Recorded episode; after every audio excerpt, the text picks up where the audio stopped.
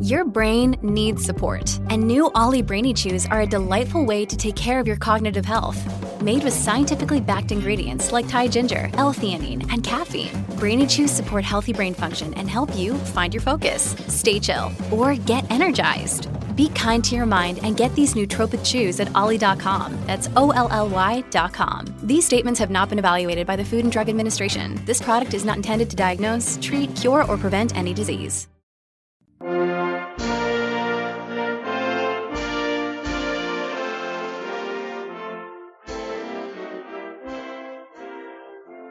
Hey everybody, Team USA is going down. That's where they're going. I'm Mike. That's Tommy. Hey, what's up, everyone? That's Kevin. What's up, y'all?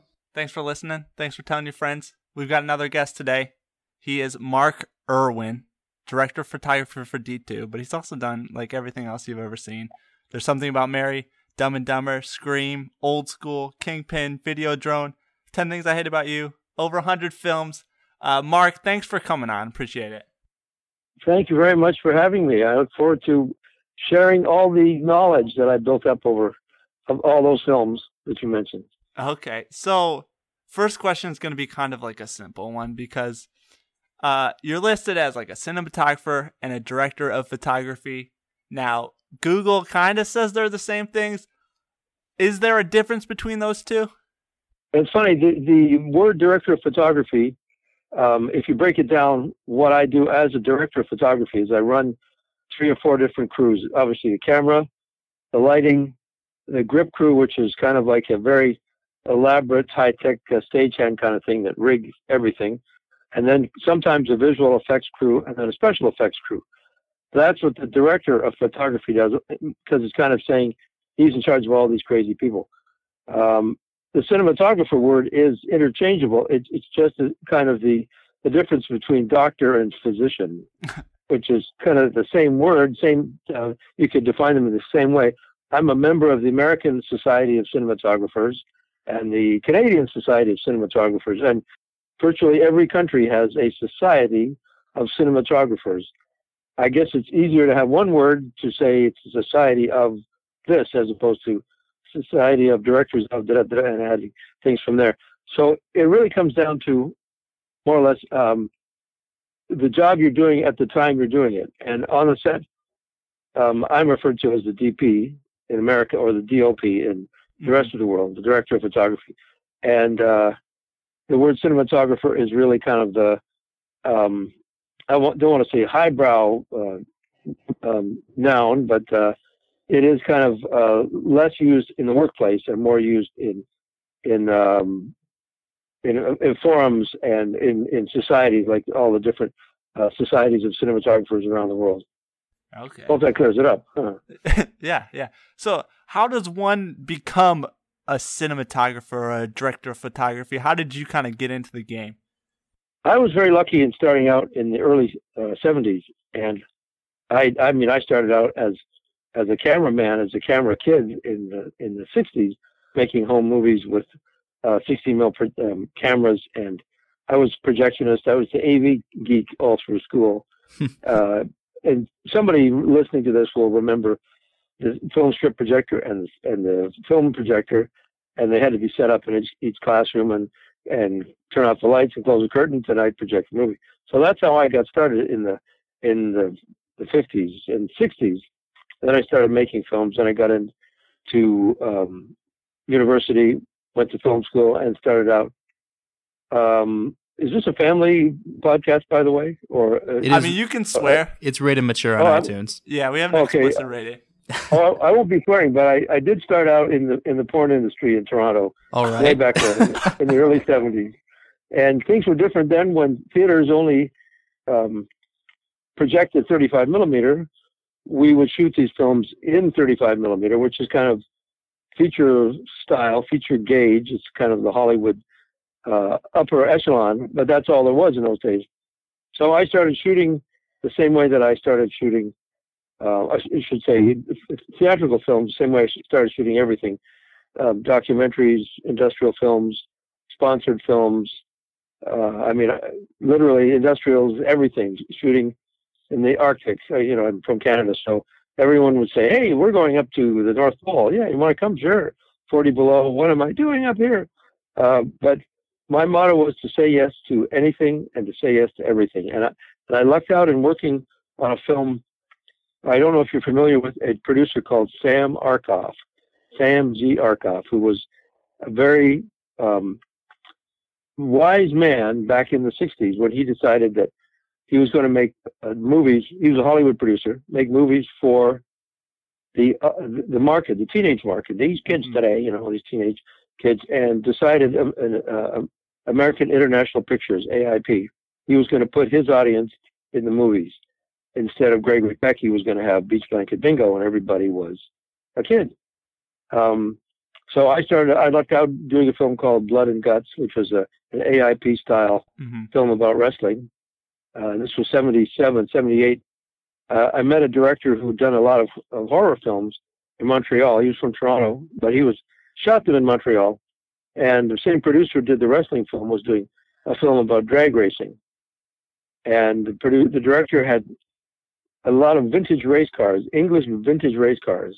Didn't seem to be qualified as a drag racing kind of guy, but he got the job. Didn't want to hire me ultimately I got the job with him, and that was David Cronenberg.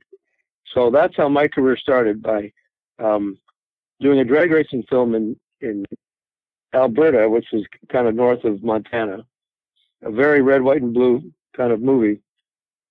And then I went on to do Videodrome and and Scanners and The Fly and The Dead Zone and things like that. So that's how I got my start. I finally moved to Hollywood in in the 80s and had by then had done a lot of horror films and kept doing them, The Blob and Fright Night and Wes Craven movies. Mm-hmm. But intermingled, I, when I shot Mighty Ducks, my son was nine years old, and Mighty Ducks 2 was the, I'd done a, a number of films for the producer, uh, Jordan Kerner, and they were TV movies, primarily for TNT and HBO. Um, when, when they called it cable or pay TV, it was kind of a different thing then, and then hooked up with him on um, Mighty Ducks. And this was the first one that was really a franchise uh, creator and supporter. We were we shot in the pond before the Anaheim Arena, mm-hmm. before there had even been a game there. The, the, paint was still wet in the hallways. You know, they don't want to touch the wall; they're still wet. You know, all that kind of stuff. So the ice was literally brand new, and uh, that was quite a thrill to to have that uh, kind of uh, we were anointed by having the new logo, the new team. Um, it was, it was a great great project to to work on. Mm-hmm. So, did you see the first Mighty Ducks? Did you go back in that first movie and like study how it shot, or did you just kind of take your what your kind of vision of it? Uh, yes and no. Um, I had done another hockey film for a, another Minnesotan. This guy's name was Peter Markle, and the film was called Youngblood, ah, which was great film. Uh, yeah, kind of a grown up. Um, it wasn't kids playing hockey, and I got I I mean I'm from Toronto. I'm from Canada. I played hockey since I was three, so it wasn't like, how do you do this? And um, I. Uh, I Youngblood had a definite edge to it because it was junior A uh, guys. They were all 18, 19, very powerful. Uh, um, Mighty Ducks two, one was kind of the the humble beginnings, and Gordon Bombay has to um, learn about life, and life's going to teach him lessons. A, classic Disney kind of movie that there's a message in, inside all this. Uh, Ducks two was kind of the international version. The Goodwill Games got a little broader. Uh, I worked very hard in making it um, as a cinematographer, as a director of photography, making it accessible, the producers really wanted it to look dark, kind of like the Ice Capades. Lots and lots of shadows on the ice all the time when they're competing.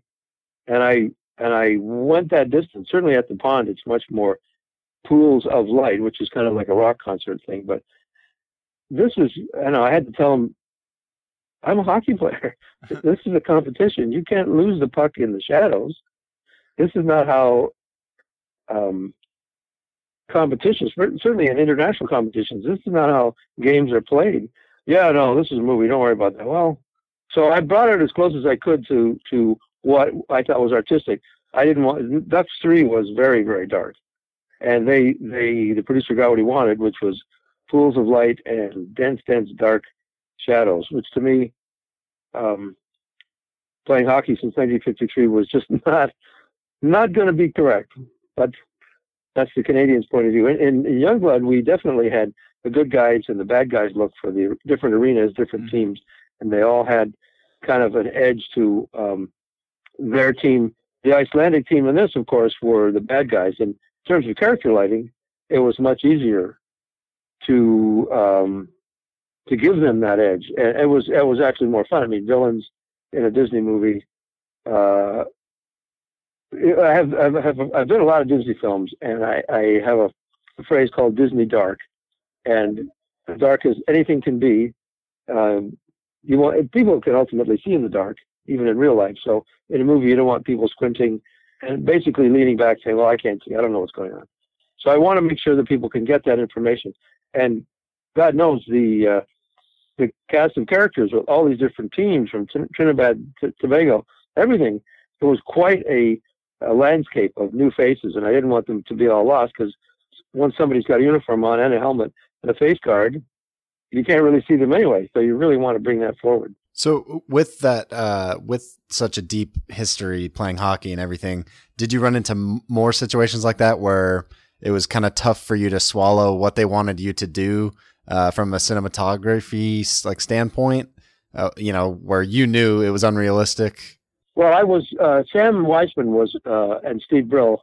They were the kind of on set, the guiding light kind of guys, and they they were quite in support of me. They, it wasn't like an issue, a, a crisis at all, no conflict. It was just taking a thought and keeping it on the the brighter side, Disney dark, as opposed to the music video side, which was lots of smoke and backlight, which if you're competing, and this was an international competition, so it was kind of wouldn't be just something at the, at the sports arena or the Anaheim Pond to say, yeah, it was, just a special, like the ice capades, they have a spotlight following someone around. If you, if you watch figure skating at the Olympics, there's no spotlight, there's no there's no smoke and backlight. People are competing, and you see the whole arena. So I kind of brought that to the middle, and and um, there's a term called timing, which is not about uh, seconds and minutes in, in film. It's about coloring and uh, darkening or brightening the final film.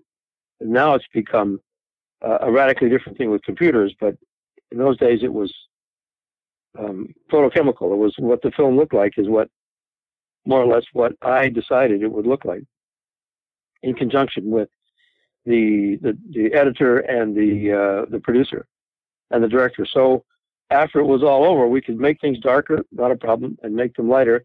They got too dark. Unlike uh, digitally, uh, the digital method, the platform of shooting projects now for film and television, there's not there, on film there was not that much room. If you made things much much brighter, it started to break down and, and get hazy, and and uh, resolution would fall apart. If you made things too dark, it would get grainy and contrasty. So to me, telling a story with pictures, I like this story, and it was the second chapter of uh, Gordon Bombay and the kids and new kids and um, African American kids playing hockey and um, you know the knuckle puck, all kinds of different things. The flying V. These were all part of, of a new vocabulary that I didn't want to be um, forced to explain. Well, I can't see it. I don't understand. What is this? I don't. Who's that person?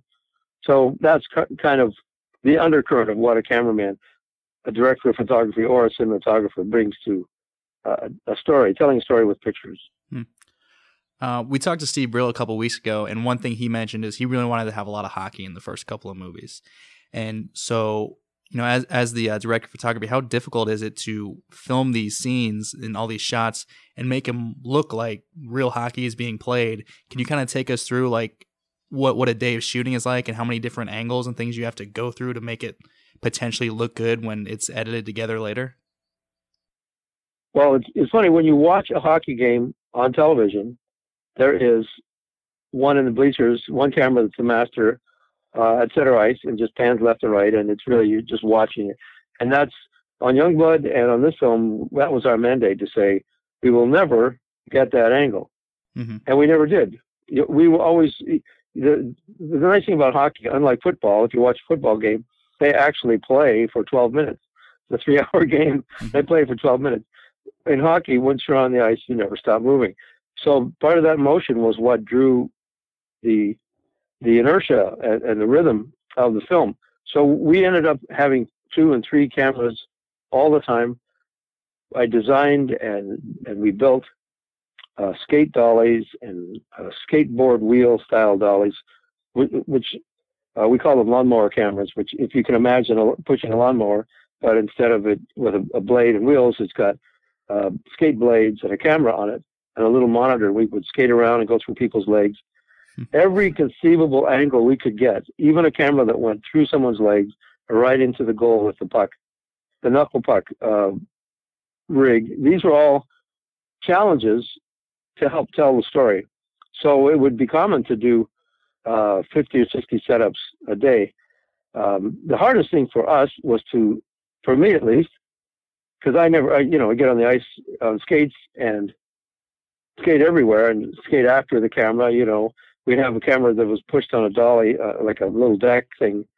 Uh, the guy, the guys would. These were these were bigger kids than they'd been in, in the, the original movie. They could skate a lot faster. So leading them meant having people skate backwards, or in this case, on a dolly, which was essentially uh, a sheet of plywood with skate blades, modified metal um, angle iron to, that worked as skate blades. And these guys would have four or five grips who would skate forwards, and the camera would be looking backwards, and then we'd skate around and skid and pan. It was it was great because we were we were really experimenting with how low we could go, how fast we could go, And we'd get a crane on the ice and uh, they would skate underneath us and we'd crane down or they'd come toward us and crane up and, and you know, uh, the puck would go into the goal. There was a lot of dynamics because you're dealing primarily with um, a white background from a high angle or uh, the truth was in most of these arenas, we had up to 200, uh, let me rephrase that, about 100 extras mm-hmm. and over 500 cutouts. So we had to keep the camera moving. As soon as you stopped the camera, you could see that everyone um, there was a white guy, a black guy, and a, an Asian girl, and that was multiplied by um, you know a hundred times or more. So that was that was our audience, and if we didn't keep the camera moving, it looked like what it was. When we did Youngblood, we had cutouts, we had uh, kind of uh, basically wardrobe racks that were interspersed with people who would clip their arms to the the the, the, uh, the wardrobe of, of someone who, who had like those um, hairdresser kind of white uh, heads. They put a wig on. We put a hat on it and, and painted skin colored. Put it on a kind of T-shaped uh, piece of wood, and then a jacket on that, and then we'd have two of those guys and then two extras on either side, and they'd all cheer together it, uh, young that was Youngblood, but Mighty Ducks was much bigger. The, uh, the, the pond was extremely big. That's where the shadows started working, and we would make the, the the bleachers kind of fade off into darkness, and keep keep the illusion of a of a full arena uh, alive at that point. But by and large, it was all about keeping things in motion. Mm-hmm. And it, what motivated camera movements are the best if somebody's moving, um, and we want to move with them, either low and wide and close to them to get some of the sweep or more telephoto, get a more blurred background to accelerate their skating abilities. And some guys didn't know how to skate at all, much less play hockey. uh, I, I, don't think Keenan knew how to play how to how to skate. So we'd put them on a dolly, and we'd be on another dolly, and they'd kind of stride, uh, even though they're just like sneakers, they'd kind of stride and and you know, well, you saw it. You you uh, that's what doubles and all those kind of uh, of cheats will actually do. Tell the story. So that being said, who is the actual uh, of the Ducks? Who is the the best actual hockey player in that bunch? Uh, well, Josh is uh, another Canadian. He grew up the same way I did, so um, he was he was great. Uh, believe it or not, Shaun was quite a uh, um, played Goldberg was a very good good player. Um, uh, Garette uh, Ratliff Henson, he was great, and Marguerite. I she, they everyone you know they go through this kind of boot camp like like war kind of movies do, where they people have to live in the in a, a trench so on. So these kids did all the hockey training, and some of them just fell into it. They were quite quite skilled at it. Um, Ty O'Neal, let's see, he was the uh, Texan guy with the big Mhm. ears, I think. Dwayne. Uh, yeah, and Mike uh, Vitar, he was great. Mhm. There were, I mean, a lot of guys with natural athletes, and the truth is that if you know how to skate and you know the strategy of playing hockey, you're really just skating with a stick, and and the the rules of it are kind of fall into place. It isn't like a lot of separate plays with with football where there's a lot of strategy Mhm. stop and start and this and that and here's the pattern. Um, I mean, I grew up learning how to skate on a pond, a frozen pond. So it was funny to see to be at the Anaheim pond. My mind is boggled anyway. People playing hockey in Jacksonville and San Diego doesn't make sense to me, but whatever. And, and so, what was the shooting schedule like? Would you guys try and get all the hockey stuff done like in one chunk, or did you have to like go back and do reshoots or anything like that, or was it just kind of like all the hockey's done in one week and then we can do the rest, or what was that time frame? Uh, actually, as it as it turns out, we we shot in Minnesota as well as here, uh, here being Los Angeles, and um, so we had hockey in both places. Mhm. And then at the pond, uh, at the uh, there's a place called Pickwick, which is in in Burbank, uh, kind of a suburb of uh, Los Angeles, and that has a uh, so all these different rinks we wanted. The, the director wanted different rinks for practice, for training, for for um, this, competition and that competition. So, uh, so that it all would build up to the big finale at- at the Goodwill Games um, uh, conclusion at the pond, and and it was it was interesting because we would like these. It was uh, it was different. We wanted to give each place a different feel. So the so the color scheme, the bleachers all look different. Uh, so we would come and go, which was actually good. This was all shot in the summer. Well, it's summer more or less all the time in Los Angeles, but in in uh, Minnesota, um, I I don't know if you guys are from Minnesota, but it's kind of like Ontario. It Gets humid in the summer. There's lots of mosquitoes, and then to go inside of a hockey rink, there's a lot of uh, um, humidity and therefore fog in the air. So we had we had to blow that all out, and and and uh, it was odd to have uh, the winter games kind of thing in the summer. Story wise, people have made note of that, but hey, it's a movie, you know. What can I say? Uh-huh. Yeah. So, So, the, we we didn't get all the hockey done in one one uh, chunk. It it was back and forth, which was good in a way because my lighting, my pre-rig guys would tear it down next arena, light it up, then we go shoot. We go somewhere else, and they'd tear it down and put it in the next arena. so you mentioned a little earlier that you had a knuckle puck rig. How did how did you pull off the knuckle puck? What did that rig kind of look like? It was interesting. It was um, this. Uh, most people think of it as fishing line, and it, that's what it is. But in the film business, they call it mono, monofilament or mono, and it's just kind of clear thread uh, fishing line. And the knuckle puck was kind of an elag- uh, exaggerated. It was bigger than a normal puck, but mounted on the front of the camera, and it was held with um, monofilament that's kind of straight through, and we would just literally spin the thing. I don't think it. When we did uh, Dumb and Dumber, we had a uh, uh, cork that we spun, a champagne cork that killed killed the birds. That was on an electric drill that spun around and hit the birds. Uh, this one was kind of different because it didn't spin on on the uh, optical axis; it was on the, the cross axis. But it it it was just something that blurred in the foreground. So somebody hits the sets it up, basically hits it like a baseball, and then it would spin, and we'd do that shot, and then it would lay. I forget how the cutting pattern worked, but these are all the little, the tasty little ingredients that the camera department gets to Hmm. gets to play with. Lots of fun. We've talked a lot about um, you know kind of the hockey scenes, but looking back at D two, were there any particular shots or scenes or sequences that you look back and say that was a lot of fun to you know kind of be a part of, or man, that was a pain in the ass to get done?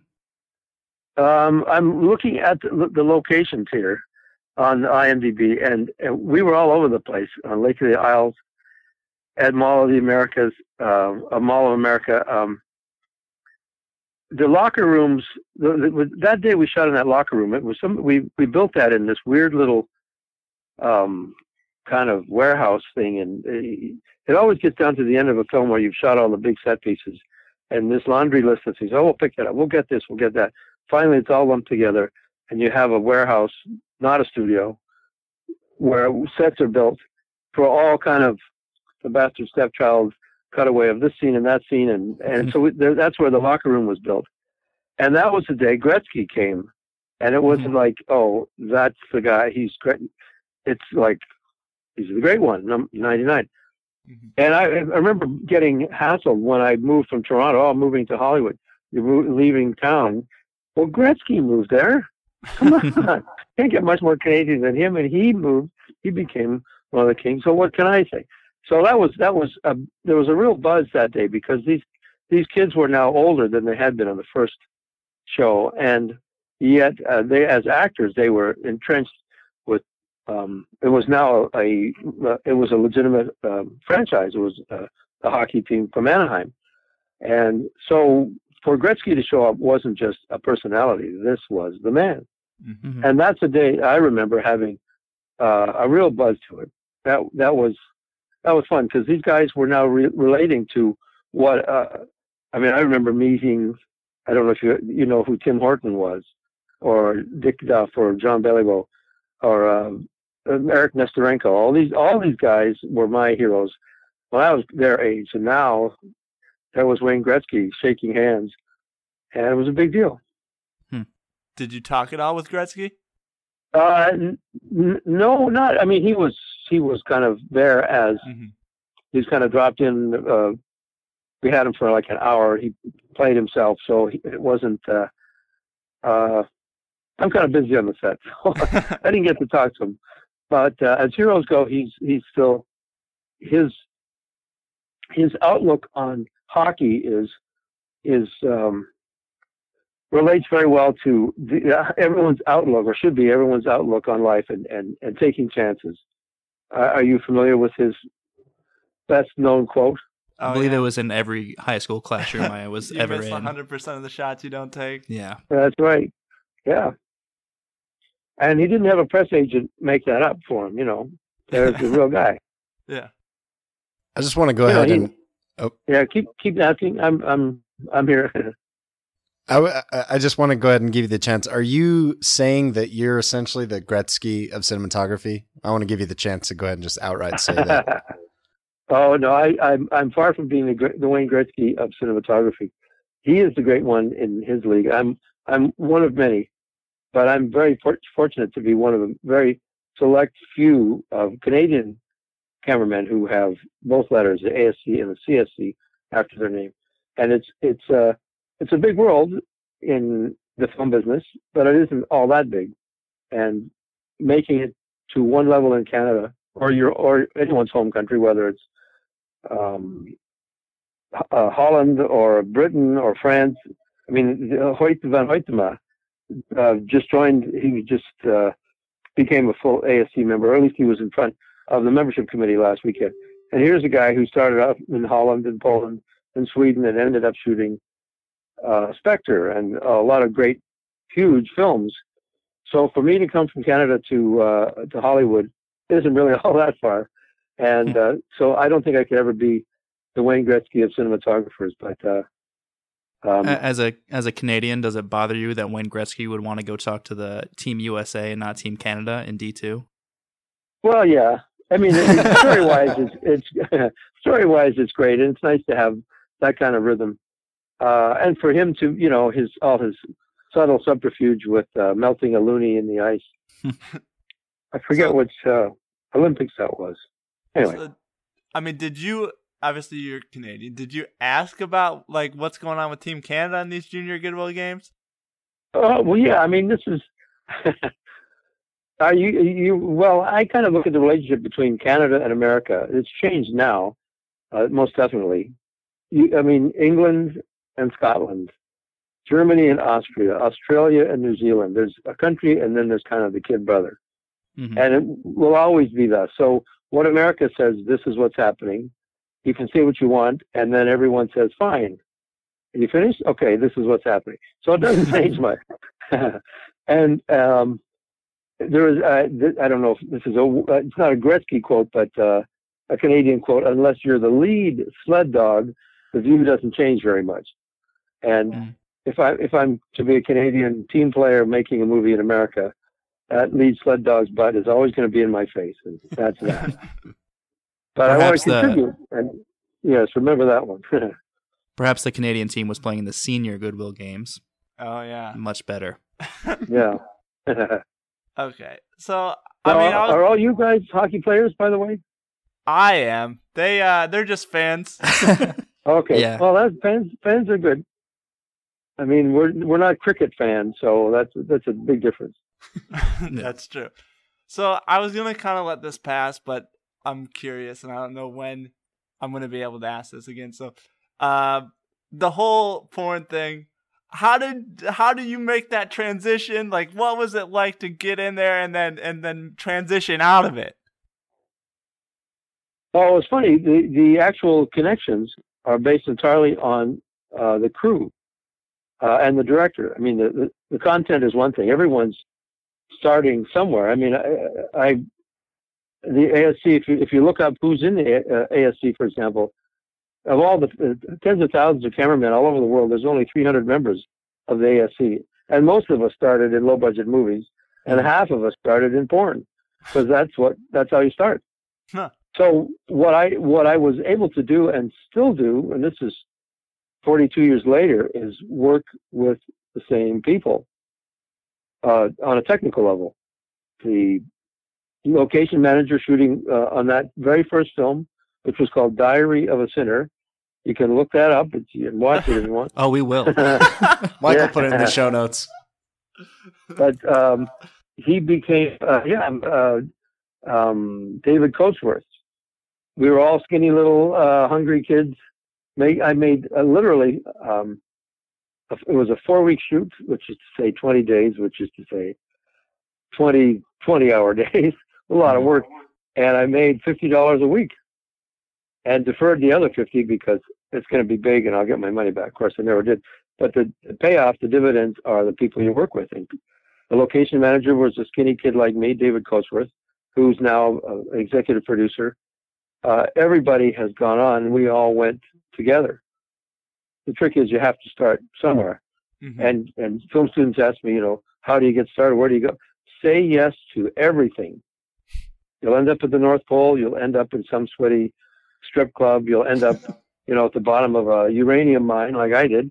And you just say yes to everything because what you learn is what will teach others, and those other people will take you with them. And I only did one film with with um, Sam Wiseman, um, but I did a lot of films with uh, uh, Jordan Kerner. And I just looking at these credits. Um, I did 10 films with the key grip on this.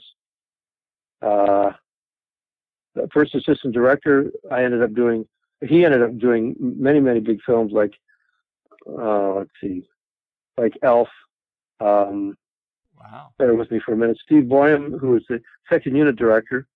Yeah, I mean, David Householter, uh, executive producer on Trainwreck, on Step Brothers, um, Anchorman, all kinds of stuff. So when you say yes to something, you don't know where it's going. Mhm. And the meetings that other people are having that you're not um, um, invited to, they may be about you. You never know. Someone's going to say, that guy, I like the work he did. I took, we know it's a crappy film, but he did a good job. I like his attitude. Let's take him on this film.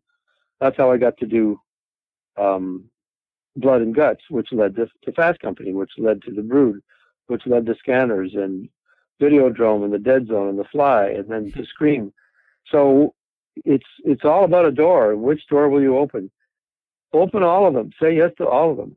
Because one of them's going to lead to, and I didn't know, I didn't know where, where I was going in 1973.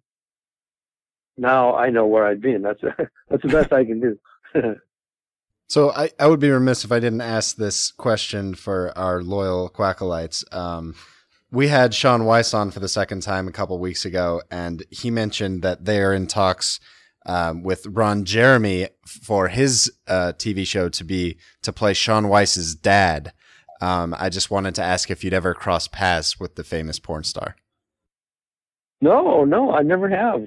Um, but Shaun is the kind of guy who's very glib. That sounds like an interesting family tree, but I can see the, uh, the relation, the physical kind of uh, relationship. but that's pretty funny. Uh, I, I didn't say I didn't go very far in the porn industry. It it stayed where it was in Canada, and a lot of guys that that kind of filled in the the gaps when we went on. Um, we all catch up later on in life, but uh, at that time there was a guy called Bennett Fode who owned a couple of Pussycat theaters, and he was essentially renting or paying U.S. dollars to bring movies from Buffalo, where the Weinstein family um, would distribute films, and it cost him a fortune. And he got us crazy film students and said, "Why don't you? I'll put, give you the money. You make the movies. I'll put them in my theater, and I won't have to pay U.S. dollars to show these movies." So to us, it was like an art form, and uh, it, I guess it was in some way. But that was then, and this is now. the internet has taken over. No more theaters for that, anyway. Yeah. So uh, I'm just bringing it back to like the ducks, I guess.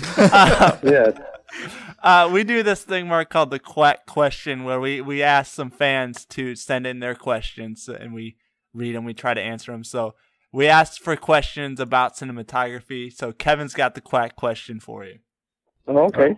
All right, this one comes from loyal quacklight Garrett Green. That's at Garrett Green, and he he asks, uh, "Where was the street hockey scene filmed?"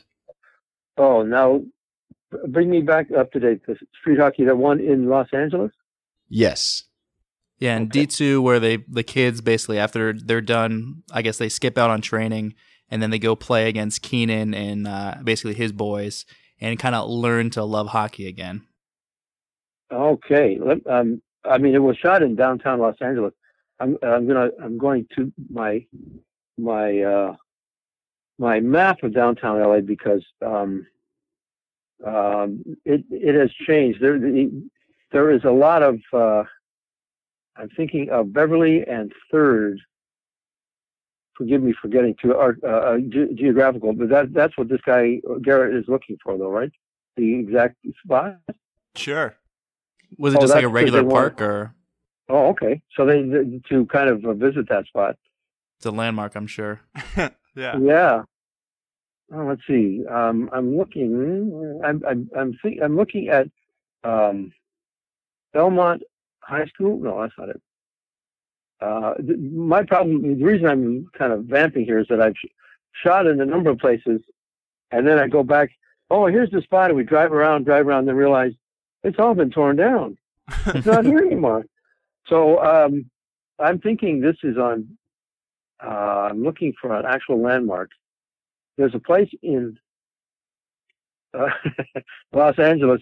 I mean, there's um, little China, uh, there's Chinatown, there's uh, Little Tokyo, Koreatown, and there's this Filipino town, which is uh, part of Temple. I'm I'm I'm thinking it's on. Uh, yeah, uh, Temple and I don't know, man. I'm scanning this map. I can't find the exact spot. I have a give us- feeling it's not there anymore, but uh, Okay. there's a bridge on. Let me work backwards from this. Beverly, okay. You can give uh, us an approximation if you want. Yeah, I believe it's around Beverly and Alvarado. Okay. And um, I'm looking at a map. If I had Street View, I could probably find it. Um, Did people think you guys were crazy out there playing hockey in the middle of downtown LA? uh, yes and no, because everyone really got into hockey. I mean, that's the last thing any of us would have thought. Here it is. I think it's Union Avenue Elementary School, Beverly and Union. there you go. And have a flock Uh, of people out there tomorrow. Uh, yeah, I'm. Uh, that's that's ringing a bell only because it, I can. Rem- I remember the, the there's a, a weird. I, I, I oh ah maybe this is it. Belmont High School. Uh, and let's. Uh, it's either that one or yeah, it's it's this one. It's Belmont High School, and I believe that that kind of uh, was was kind of a a cliff or a ledge or some kind of weird deal where he looked down at the kids. Uh, I Hmm. think it, that's at the corner of Witmer, W-I-T-M-E-R, Witmer Street and Second Street, Okay. off of Beverly Boulevard. And uh, I don't know where all the the money comes to build new schools, but uh, Um, maybe that hasn't happened. Maybe it's maybe that's still there. I don't know, but it has a really cool elevated playground. I was amazed when I came to Los Angeles that all the playgrounds were paved, with just concrete or asphalt. Mm-hmm. really? And anyway, that's that's where we shot the scene. Obviously, Was it-. Was it any harder to shoot a street hockey scene compared to a, just a regular like ice hockey scene? Well, most of the, I mean, most of the dollies and rigs that we have, and, and certainly a thing called a Steadicam that the operator wears, um, it's rare that uh, you'll be dealing with uh, a frozen street in which you can put on um, skates on your dolly kind of thing. So most of the time, things that move, uh, whether it's people playing hockey or soccer or baseball or whatever, touch football, is on on dry land, and so most of the camera rigs that are invented are the ones that will run around uh, on on uh, hard ground. So the the hockey rigs that we built were designed to to work on ice. Uh, after making all the same kind of rigs on Youngblood, it was obvious that uh, shooting on the ice was much easier because you could you could dolly in a straight line. You didn't need to lay track because everything's smooth, and then you could slide sideways. You could make all these kind of cool arcing kind of moves that would go uh, in any direction. It's hard to do on on a on asphalt like this or on on grass or pavement. All right. Well, I we're kind of like overtime here, but I definitely learned a lot. And uh, I mean, do you have anything coming up that you want the people to see? Uh, the last film I'd done, um, I've been doing a lot of films projects for a producer in Vancouver, and he's got to deal with Netflix. So they they've kind of gone to Netflix. The most recent theatrical film I've done is William H Macy has. Uh, this is the second film he's directed. He didn't act in it, and uh, it's starring uh, a, um, a girl called Alexandra Daddario and another girl called Kate Upton, called The Layover, and Yeah. That's a very Sounds interesting. yeah, a very kind of uh, risky, risque, fun, crazy film. Shot that in Vancouver in the summer, so that's the latest film that's All uh, right. to come out. yeah, we'll uh, we'll be checking it out for sure. uh, I mean, for us, uh, thequaketech.com at quaketechpod on Twitter, facebook.com slash quaketechpod. Go to iTunes, give us five stars because we keep we educate you on these things like cinematography. And remember, ducks fly together. Ducks fly together. Quack quack. right on.